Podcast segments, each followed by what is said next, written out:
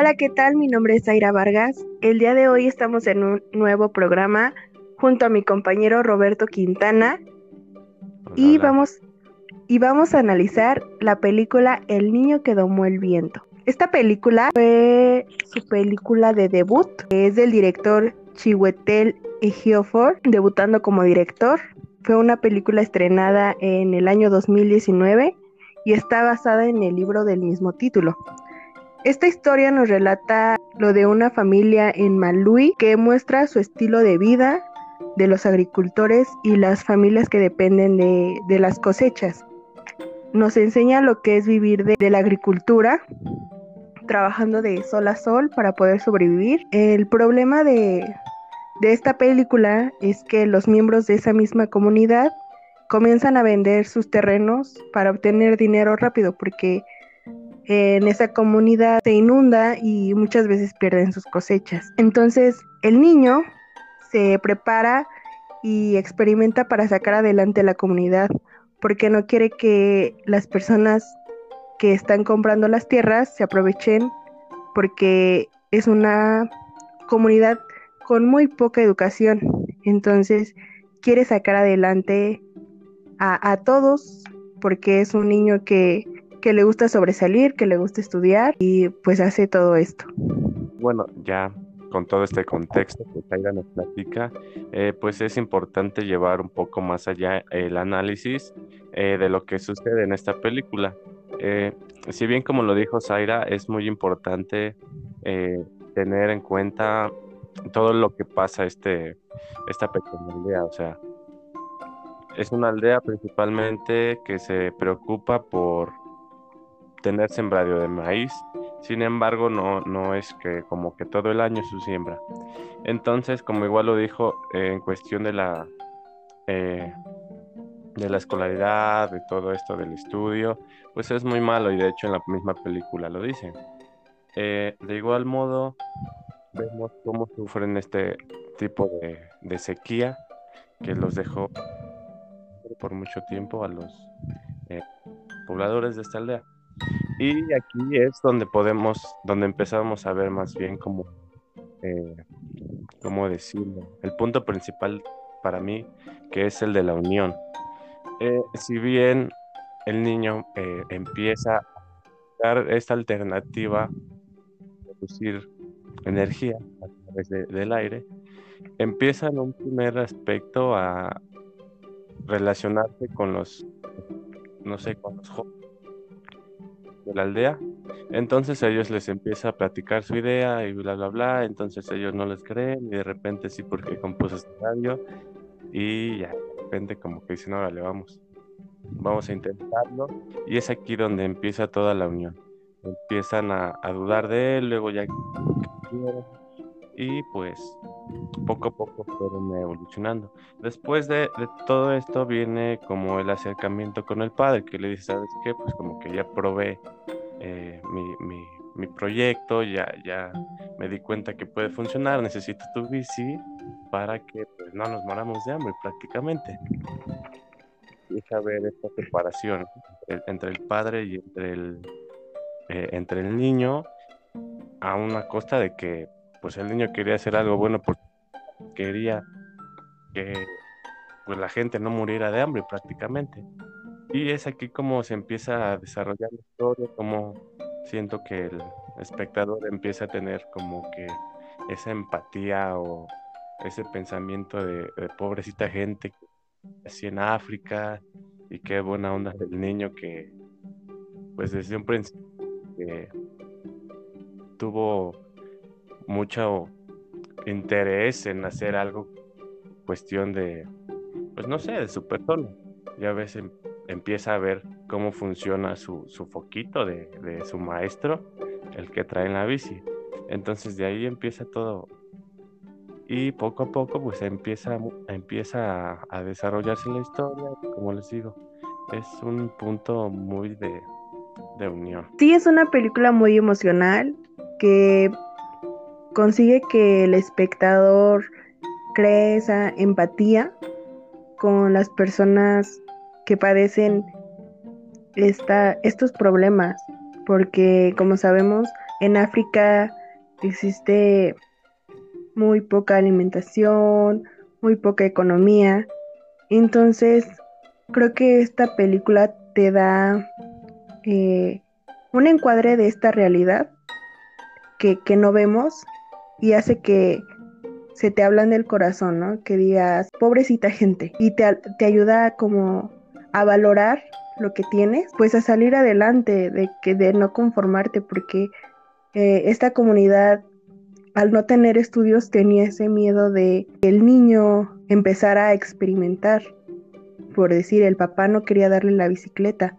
¿Por qué? Porque era su medio de transporte. Entonces, si no funcionaba lo que el niño quería crear, ya no iba a tener cómo transportarse hacia las cosechas. Ese es el miedo de que mucha gente no, no, no quiere salir adelante, no quiere experimentar, es por la falta de, estudios. Y creo que en lo particular, esta película te da unas imágenes de, de, todo el contexto que es la comunidad, que no solamente se centra en el personaje, sino te, muestra cómo viven, eh, sus lugares de estudio, las cosechas, eh, algunas tradiciones, su, su ritual de cuando alguien muere. Entonces, creo que esta es una muy buena película que engloba toda la realidad de esos países africanos. Sí, y retomando algunos puntos de los que, los que dices, eh, retomo, por ejemplo, el de, el de la el ritual que hacen de la muerte, ¿no? Es como que, eh, pues no sé, en, en, otro punto dan a conocer ese tipo de acciones que se llevan a cabo en la cultura, tal vez no directamente, pero es algo que nos muestra la película. Por otro lado, eh, nos muestra la corrupción que se supone había en ese, en ese entonces con los, pues con los políticos que disfrazaban todo de democracia, sin embargo, pues, pues no, y lo vimos claramente con, eh, pues con el hambre que tenían, cómo estaban tratando de, eh, comprar sus terrenos. Eh, la película creo que no lo dice, pero me imagino pues al estar en un momento tan difícil con hambre, pues los terrenos debían de ser comprados sumamente baratos. De repente empiezan con esta cuestión de tirar los árboles, que más tarde llueve y se, se inunda la cosecha de, de Chihuetil. Entonces, eh, son cuestiones que, pues como la historia es una historia eh, basada en un hecho real, como que sí nos da a entender lo que en realidad sucedía en ese tiempo. Y es que si vemos alguna entrevista con, con el niño, que ahora ya es un joven, eh, pues nos platica todas estas carencias que tenían en su comunidad en ese tiempo y todo lo que se desarrollaba para, pues para bien o para mal, eh, y de algún modo empieza a, tener pues esta gran, ¿cómo decirlo? No sé, tan buena reputación alrededor del mundo, como que empezaron a ver que era un, hombre inteligente y demás. Eh, por otro lado, eh, me hizo mucho ruido esta cuestión también que tomas de que no está enfocado solamente en el niño la película, vi mucha, no sé, mucha relación con el padre. Eh, si bien el niño es el protagonista, el padre no tiene mucho que ver en la película. Y es que, pues, el director y el padre son el mismo. Entonces ahí existe como entre un debate. No sé qué tan bueno, qué tan malo, qué tan fácil, qué tan difícil sea realizar en, eh, una película siendo director y actor al mismo tiempo, pero igual tiene mucho, no sé, mucho que ver el padre. No sé si es el mero fin de la película, toda la, relación del padre y el hijo, pero eh, no sé, tan, tan enfocada al padre, tanto tiempo, no sé, no sé si es parte de la película o si el director quería salir mucho tiempo, es una parte que, que sí tengo en mente y que critico y que es un punto muy interesante a, debatir. Eh, al no enfocarse en el niño y enfocarse en el padre es porque, eh, ¿cómo decirlo? que te muestra los problemas de una familia. O sea, muchas veces los padres están en contra de la educación de los niños. Entonces, creo que es por eso que, que da mucha pauta que el padre participe en esta película, aunque no es el protagonista. Eh, estos problemas de, que no quieren educación para sus hijos o de que sufren las carencias de, dinero y de la alimentación, no solamente se ve en África, se ve en muchísimos países, por ejemplo México, o sea, donde eh, los padres quieren que los niños sigan haciendo lo que ellos han hecho. O sea, por eso muchas veces los niños escapan y se quieren ir a la ciudad. ¿Por qué? Porque quieren progresar. Y los padres se sienten mal al ver que, no cumplieron lo que, lo que vinieron haciendo por años. Entonces siento que es por eso que está saliendo mucho el padre en, en esta película al no ser el protagonista. Sí, y sobre todo en esa cuestión de educación, igual me resultó muy interesante como al principio, pues la película habla de que el, padre quiere que el hijo eh, estudie para que más grande tenga más posibilidades y que incluso salga de la aldea y ayude a los mismos habitantes de ahí.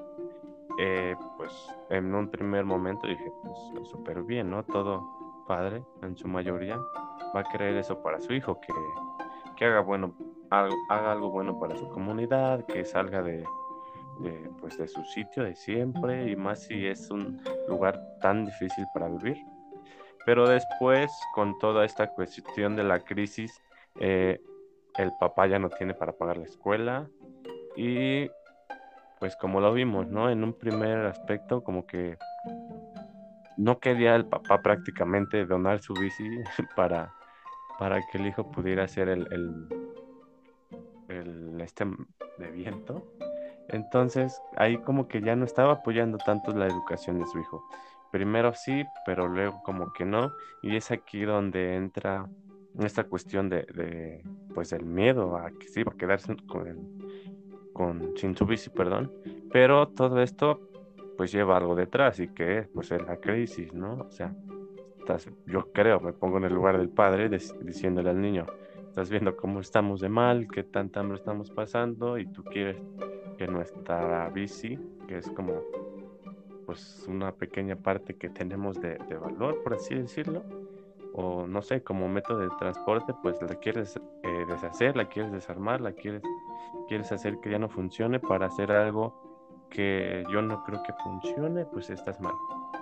Sin embargo, pues yo creo que era este miedo, miedo a que pues la crisis los iba a llevar muy lejos y yo creo que también no pensó en que su hijo pues era un niño que, que le gustaba el estudio, o sea, vimos que no lo dejaban entrar a la escuela por falta de pago, sin embargo fue, le preguntó a su maestro y pues incluso le dijo que, pues, que le permitiera entrar a la biblioteca para estudiar. Todo esto es algo muy importante para que el padre pudiese darse cuenta de que su hijo es alguien inteligente que quiere hacer algo por toda una comunidad.